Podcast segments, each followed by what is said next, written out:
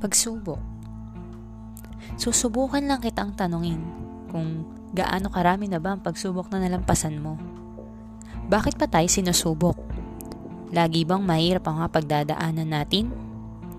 Talaga bang kaya mo pa? May tiwala ka pa ba?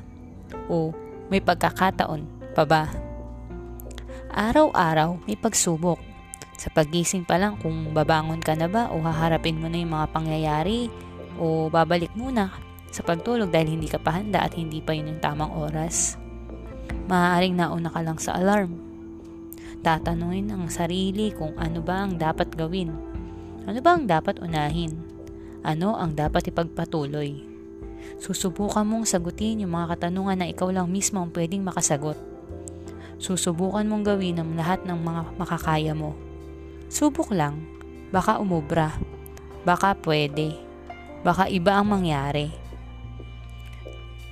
Trials, challenges, obstacle, test, lahat yan kailangan ma-overcome. Ano pa ba dapat gawin kundi i-accept lang lahat ng iyan para tumibay tayo? Hindi natin malalaman kung di natin susubukan. Magkamali man tayo, lagi namang may tamang sagot at malalaman lang natin yan kapag humarap na tayo sa pagsubok. Minsan mahirap, minsan masasaktan tayo, pero ayos lang yan. Kasi madadagdag natin yan sa experience natin.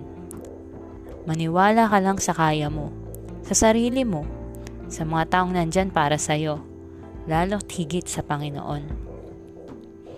Maaaring ibang pagsubok ang maranasan mo ngayon, iba din bukas. Hindi naman tayo binibigyan ng mga bagay na hindi natin kaya. Kung hindi man natin kayanin, at least sinubukan natin. No regrets because we learn. Let me end this with, we only learn if we try.